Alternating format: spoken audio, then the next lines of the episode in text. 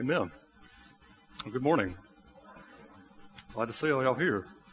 Uh, hope I can live up to that uh, wonderful music service we just had, y'all. Uh, David, that touched me, that whole service. That uh, Blessed Assurance, that's, that's one of my favorite songs. And the church, the message in that song is so true. And uh, it's just a wonderful story for us this morning to know that Jesus is ours because he is our story. And uh, it's just a blessing to get to stand up here this morning. It's uh, always a privilege to get to stand in the pulpit of a wonderful preacher like Brother John, a man that I've called him, a mentor, but mostly a friend. And the church, we have a wonderful, wonderful pastor, a wonderful man of God leading our church. And uh, we are certainly blessed to have him. Uh, I want to just kind of jump right in tonight. Has anybody here ever had the wonderful privilege and honor and experience and all out wonderful time of getting pulled over by a police officer. Can you just raise your hand? Some of y'all, I think some of y'all are lying. Did you go have an invitation? Let y'all come pray. I'm 22 years old. I've been driving for about six years, and I've been pulled over five times in my life. Now, some of y'all are wondering who in the world did we hire? but listen, I've never gotten a ticket all of those five times because I call it divine intervention, but uh, I've always gotten out of those tickets some way. And I want to share with y'all two of these instances. And one of these I deserved to be pulled over. Another one I completely didn't. The first one is I got deserved to pull over. Um, this was back when I was still ministering music at a church on the other side of Anniston. And our Sunday school started at 9 o'clock. Our services started at 10. And I didn't leave the house till 9.30. I was running late that morning. I just, I was behind. And I was going up Quintard flying about 60 miles an hour. Now, those of y'all that know Quintard, you know, you go out there past Red Lobster, go over those bridges. You know, that old food world used to sit right there? There was a cop sitting there. I'm, I'm clocking about 65 going through there. And this cop whips out and gets me. And he comes up to me, gives me the whole spiel, you know, you know why I pulled you over, and I need your license, your registration, all that junk. So I give it to him, and he said, uh, he asked me, he said, where are you headed? This question just like perplexed me because he asked me where I'm headed on a Sunday morning. I'm wearing a suit and tie like I'm dressed right now. They're like, where do you think I'm headed? But I told him where I was, told him, you know, I was ministering music at a church up the road here. And I told him I was running late. Our service started in 30 minutes. And, and, uh, he was like, okay. And I was listening to some music. I was listening to an album by Michael W. Smith, an album he has called Worship. And I always like to listen to it on Sunday mornings, kind of get me in the, the, the spirit of worship. And uh, he heard that. He said, what are you listening to? And I told him what it was. He said, I'll make you a deal. He said, I'll let you go as long as you promise to slow down a little bit, as long as you promise to make sure you'll have a good service at church. I was like, you got it. Uh, just let me go. So I got to church on time. Service went great and everything. Now this other time, I didn't deserve it at all. I was going to uh, Jacksonville to a class I had, and it was about 11 o'clock, I guess.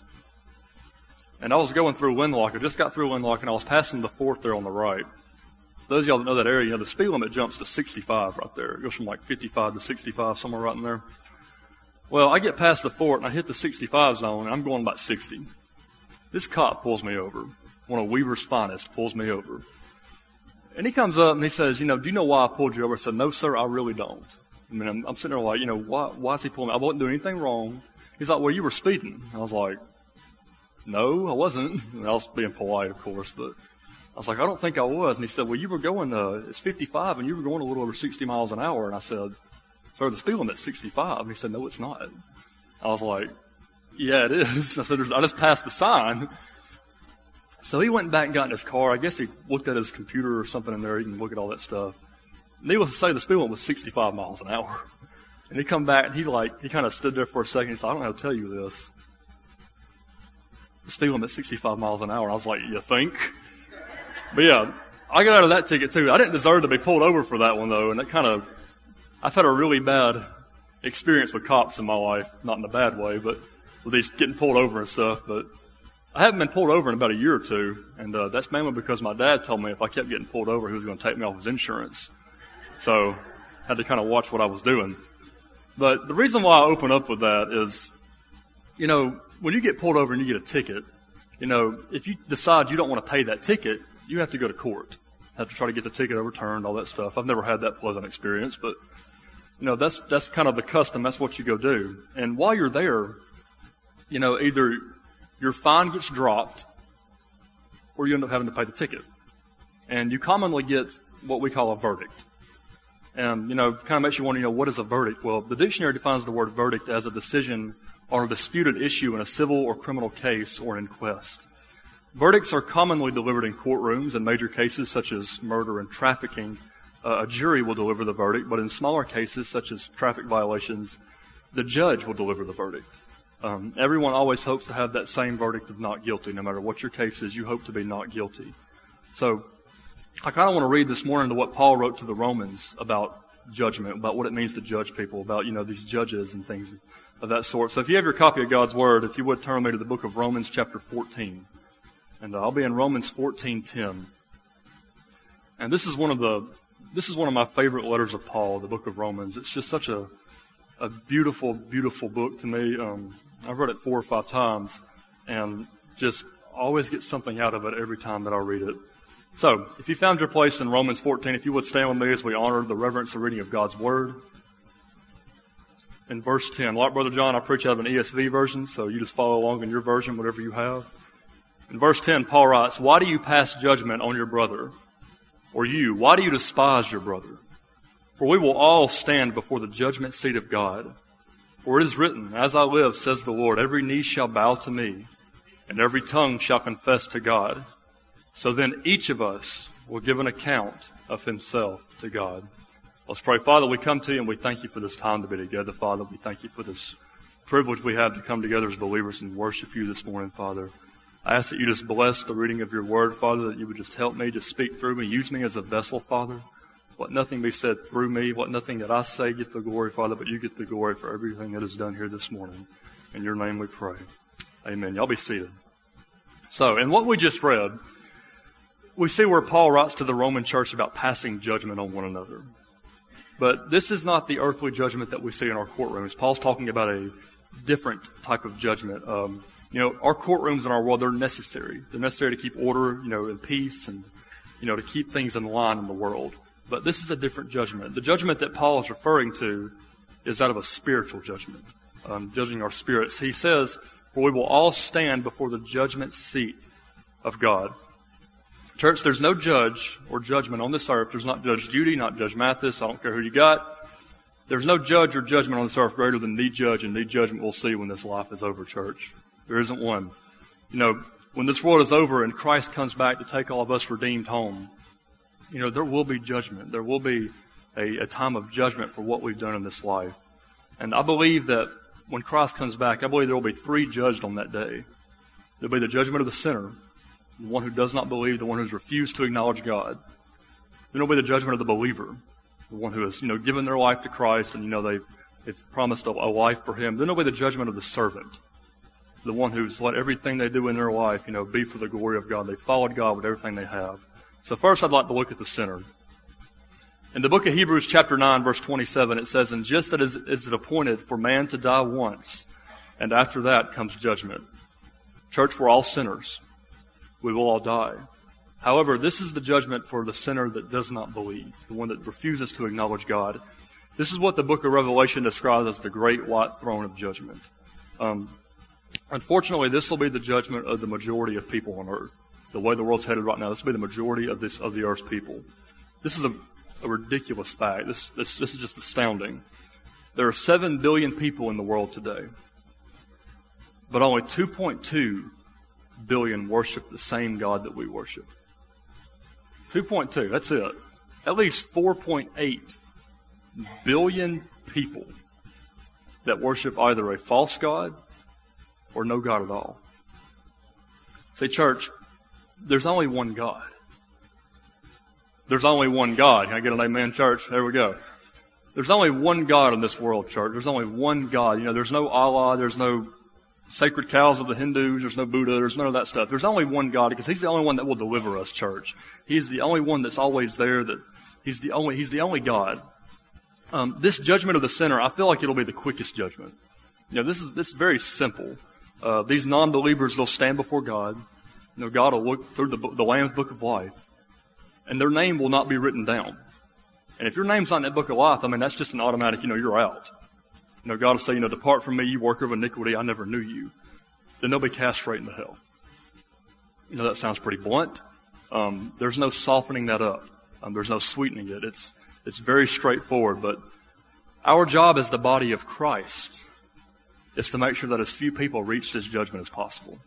That's our goal as a church. Um, you know, a lot may wonder, well, what about those who have never heard the gospel? What about the ones in those countries that missionaries haven't gotten to? What happens to them? Well, you know, I believe that God will let every single person that He knows will turn from their sin when they hear the gospel. I believe that He will let every single one of those people hear the gospel at some point in their life and give them that chance to repent.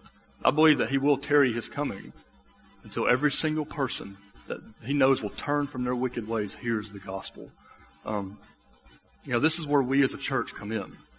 It's our job as Christians to make sure that as many of these people hear the gospel as we can.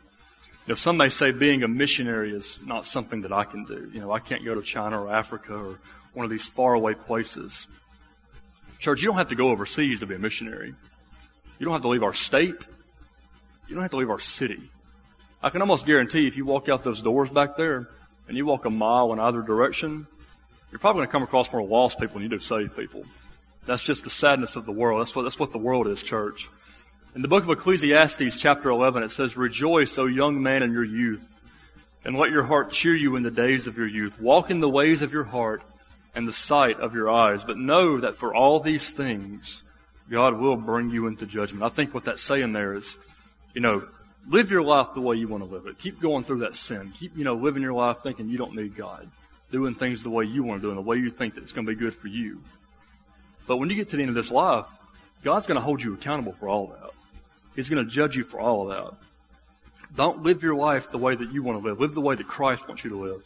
In 2 Peter, Paul writes, For God did not spare angels when they, sh- when they sinned, but cast them into hell and committed them to chains of gloomy darkness to be kept until judgment.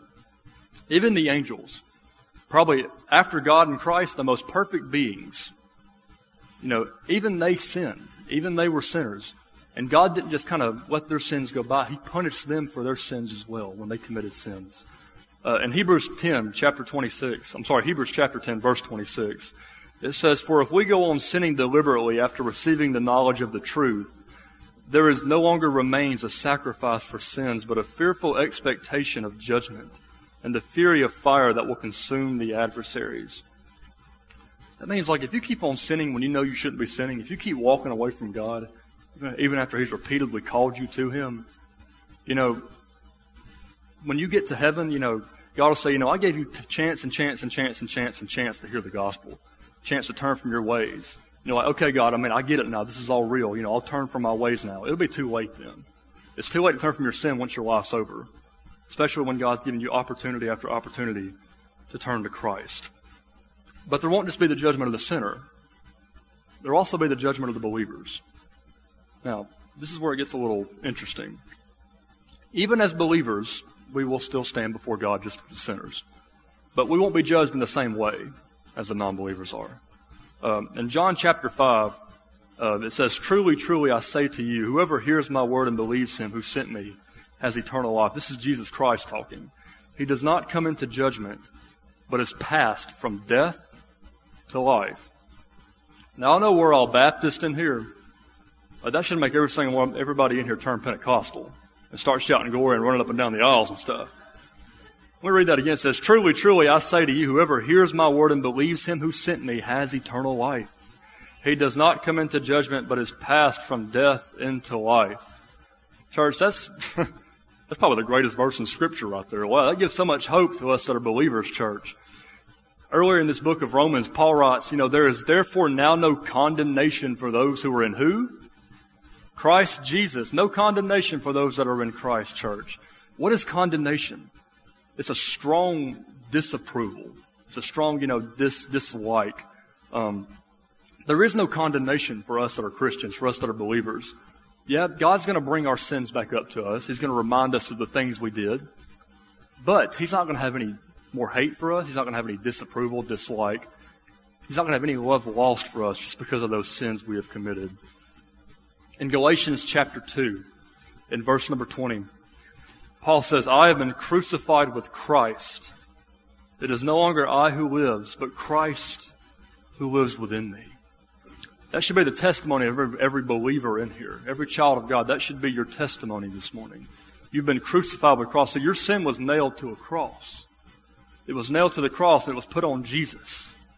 And see, when Christ was put in that tomb and he raised on that third day, all that sin, all the sins you've ever committed, all the ones that you will commit, they vanished. Even the sin you're going to commit this afternoon, it's, it's already paid for. It's already gone. It's taken care of. Church, that should be the testimony of everybody here. But it's not just enough to be a believer. It's being, being in this life is not just about saying a prayer. You know, saying that prayer when you know you're however many years old, you know, saying, God, you know, forgive me my sin. I choose to follow you. That's, that's not what life's about. That is the most important step you'll take. But it means more to be a servant. There'll be the judgment of the servant of God. These servants won't be judged on whether they believe God or not, but they'll be judged on what they have done for the kingdom of God after they become a Christian. All the works that you have done for God. You know, we see that we've been studying the Sunday school, you know, it's not by our works, but it's by faith. Yes. But once you, once you have that faith and you're saved by Christ, then you, then those works come into play to do those works to Christ, to give back to Him what He's given to you. You know, there's a lot of um, preachers, I call them motivational speakers, um, like Joel Osteen, ones like that, that, you know, try to skip these, that first part and skip straight to this part. They try to skip all the bad stuff and come straight to the good stuff. Church, there's no such thing as a prosperity gospel. There, there is no such thing. That is all just a bunch of gibberish. Um, I do believe that being judged as a servant is the most important part of judgment. Um, but first, you must believe. You must, you must have Christ in your life to be a servant for Christ. Um, our works do not get us into heaven. It's our faith in Jesus Christ, but our works will enhance the crowns and the rewards that we get when we get in heaven so we can give them back to Jesus Christ. In 2 Corinthians uh, chapter 5, Paul says, For we must all appear before the judgment seat of Christ, so that each one may receive what is due for what he has done in the body, whether good or evil. Whether good or evil. You know, we don't have to go through the same judgment that the sinners go through, but God still will bring our sins back up to us, the ones that, things we have done. Um, you know, we don't have to worry about that condemnation or, you know, being thrown into hell. We don't worry about that, but we will still be held accountable for our sin. God will still remind us of those things that, you know, we did after we become a Christian, all those things that we did that He repeatedly told us not to do. He will remind us of that. Um, you know, a lot of people, you know, think when they get saved, they can just go and do whatever they want to do and go back to living their life the way they do, the way they were living it before. You know, a lot of people call it their fire insurance. You know, it's not just fire insurance. That's not what salvation is. It's not just a get out of hell free card. Salvation is so much more. Once Jesus saves us by his power and not ours, we are to strive to be like him. We should push ourselves towards Christ, not use him as a crutch. Not just use him as, you know, something we can lean on. We need to we need a little bit of support. We should push ourselves. We should, he should be our goal. We should desire to be like Christ every day. In the book of Revelation, chapter 22, it says, Behold, I am coming soon, bringing my recompense with me to repay each one for what he has done. You see, Christ is coming back one day. This thing working? Christ is coming back one day, church. And when he comes back, he's going to give us back everything that we've given to him, and then he's going to give us a little bit more. He's going to repay. He's already, he's already sacrificed everything for us, but then he's going to sacrifice even more. That shows you the love of Christ right there. He's going to repay all of us for what we have done. In Colossians chapter 3, it says, Knowing that from the Lord you will receive the inheritance as your reward. You are serving the Lord Christ, for the wrongdoer will be paid back for the wrong he has done and there is no partiality. Like I said earlier, you know, God's going to bring those sins back up to us. He's not going to do that, to, you know, to make us feel bad or to kind of make us get all gloomy on ourselves. But He's going to remind us of the things that we did. You know, we were doing this sin when we could have been serving Him some more. He's going to remind us of that. He's not going to have any more dislike or love lost for us. But He will hold us accountable for the things we have done in this life. I've got a pastor friend of mine who is my, he's my dearest friend. And something that I heard him say one time is, you know, he hopes when he gets to heaven that you know, when he gets his crowns of all the things he's done for Christ, all the things he's done for the Lord, all those crowns that he gets, he said he hopes he has to fight to climb a mountain to have, be able to put his crown on top for Christ. Have to climb that mountain of crowns just to get the get a glimpse of what Jesus is, to give back to him. You know, a lot of people worry about their sins being brought back up in heaven. Um, they worry about, you know, well, I don't really haven't been much of a servant, so you know, I don't really want God to bring all that sin back up to me. Everyone's excited to hear God say, "Well done, my good and faithful servant," but they don't want to hear God say, "Well, and you also did this and this and this and this and this." They don't want to hear that. Church, as flesh, we fail. That's just the way we are. We're going to mess up. Um, you know, we won't live sinless lives from the day we are saved to the day we go home to heaven. I'm a, I'm a living testimony of that, church. But we shouldn't beat ourselves up about being human, about being the way that God made us. Um, I believe that, you know, if we never messed up in life, if things were always perfect, we always had the answer to everything for ourselves, then we would never turn to God and ask Him for help. And we would forget about how good God is. We would forget about His goodness and His mercy and His grace. Um, we wouldn't, you know, be concerned with, you know, seeking help from Him. We'd almost forget about Him. I believe that's why God lets us, He lets us fail. That way we can turn back to Him and seek Him for help. Let me, let me wrap up with this piece of scripture. This is what Paul said in 1 Corinthians to the church at Corinth. He said, This is how one should regard us as servants of Christ and stewards of the mysteries of God. Moreover, it is required of stewards that they be found faithful. But with me it is a very small thing that I should be judged by you or by any human court. In fact, I do not even judge myself, for I am not aware of anything against myself, but I am not thereby acquitted. It is the Lord who judges me. Therefore, do not pronounce judgment before the time, before the Lord comes, who will bring to light the things now hidden in darkness, and will disclose the purposes of the heart. Then each one will receive his condemnation from God. See, there may be things in your life, those sins, even those things you're doing for the Lord that you don't want anybody to know about. But God already knows them. You know, Paul just said right there that, you know, let me go back and find it real quick. It says, Therefore do not pronounce judgment before the time, before the Lord, before the Lord comes, who will bring to light the things now hidden in darkness. God knows all of it. There's nothing you're hiding from Him. You can hide it from the church all you want to, but you ain't hiding nothing from God. He knows. He knows, church. It's not our place to judge ourselves or anybody else. There's only one judge, and his name is God. But the question is, will you be judged as a sinner or as a servant? Church, that's, that's, that's the hard question of life right there. The sinner or the servant? Which one are you going to be, church? Let me close with this story. And uh, this is a story that kind of hit me kind of hard when I read this, just because of some personal things. Um, this is a story written by a man by the name of Dale Partridge, an article. There was a man that passed away about getting close to a year ago now, that the world viewed as a, an American hero, a guy who lived the American dream and someone who, you know, strived to, you know, do everything they wanted to achieve in life. And people viewed this man as an idol in ways. And you'll soon figure out who this man is when I start reading. It says, The world mourns for a man who made millions, reducing the public status of women. A man who invented the industry of female objectification, a man who stands behind the pornography industry pocketing cash at the expense of families, marriages, and homes. This is who we're celebrating. It was this man who labored to convince your daughters and your nieces and your sisters that their value was not in their moral character, but consisted of their sexual availability and attractiveness towards men. Hugh M. Hefner was not a good man. He was a man who built an empire on exactly what God condemns.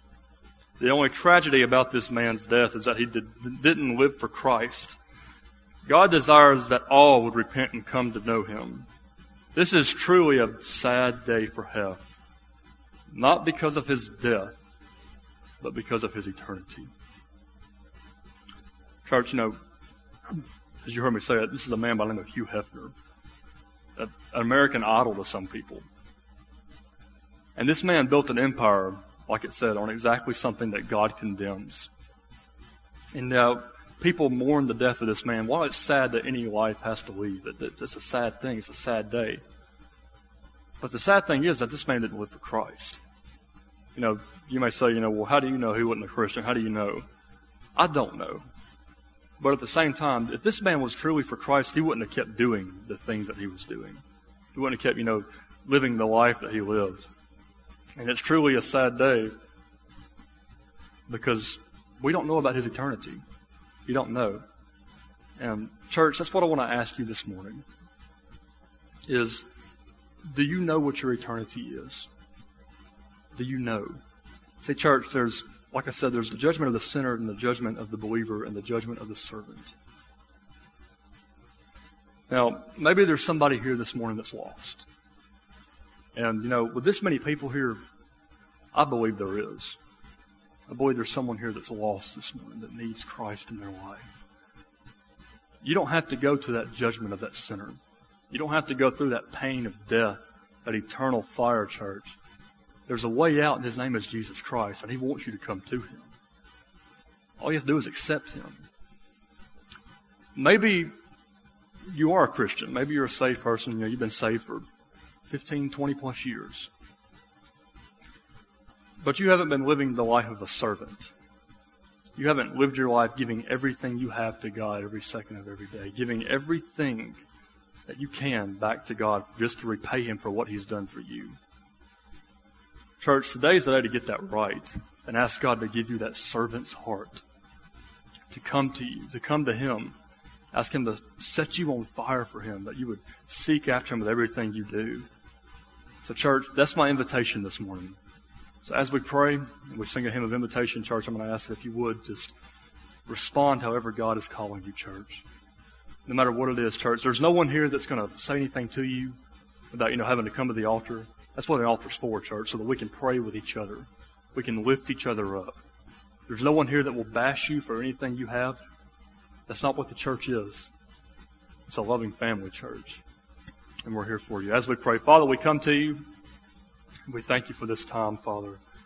We thank you for the reading of your word, God. I just I just pray for every person in here, God, that you would just bless every person, Father. Give everybody here a a sense of your direction, Father. You know, clear the room of all these distractions, Father. Just make the devil flee from this place, God. Get him out of here, Father. We don't we don't need him in here, Father. I ask that you just work among your church, Father. Work among your people. Father, I pray for that lost person that might be in here, God. I pray that you would just give them a, a spirit of conviction right now, Father. And you would just make them realize that they can't go on living this life without you, God. That they need you. They need to come to you, Father, and let you take away their sin. That crimson flow that washes everything white as snow. Such a sweet, sweet Spirit, Father. Such a sweet name, the name of Jesus Christ, that can do that. Father, I pray for the saved person here that has been living that life. You know, Father, they're a Christian. They've come to know you. They've chosen to give their life to you, to follow you, Father. But they haven't been living as that servant, God. They haven't been letting everything they do be for your glory, God. Father, I pray for that person this morning. Father, I pray that you would just move their heart right now, Father. Just help them to know that they need to get back on track, Father. They would just come to this altar and say, God, I need you to help me, Father. I need you to help me to have a heart for you, to set me seek after you, Father. And Father, I just, I thank you again everybody here, Father, I thank you for just being here among us, God. We sing this hymn, Father, I ask you to just bless it in your name, we pray. Amen. Would you stand with us?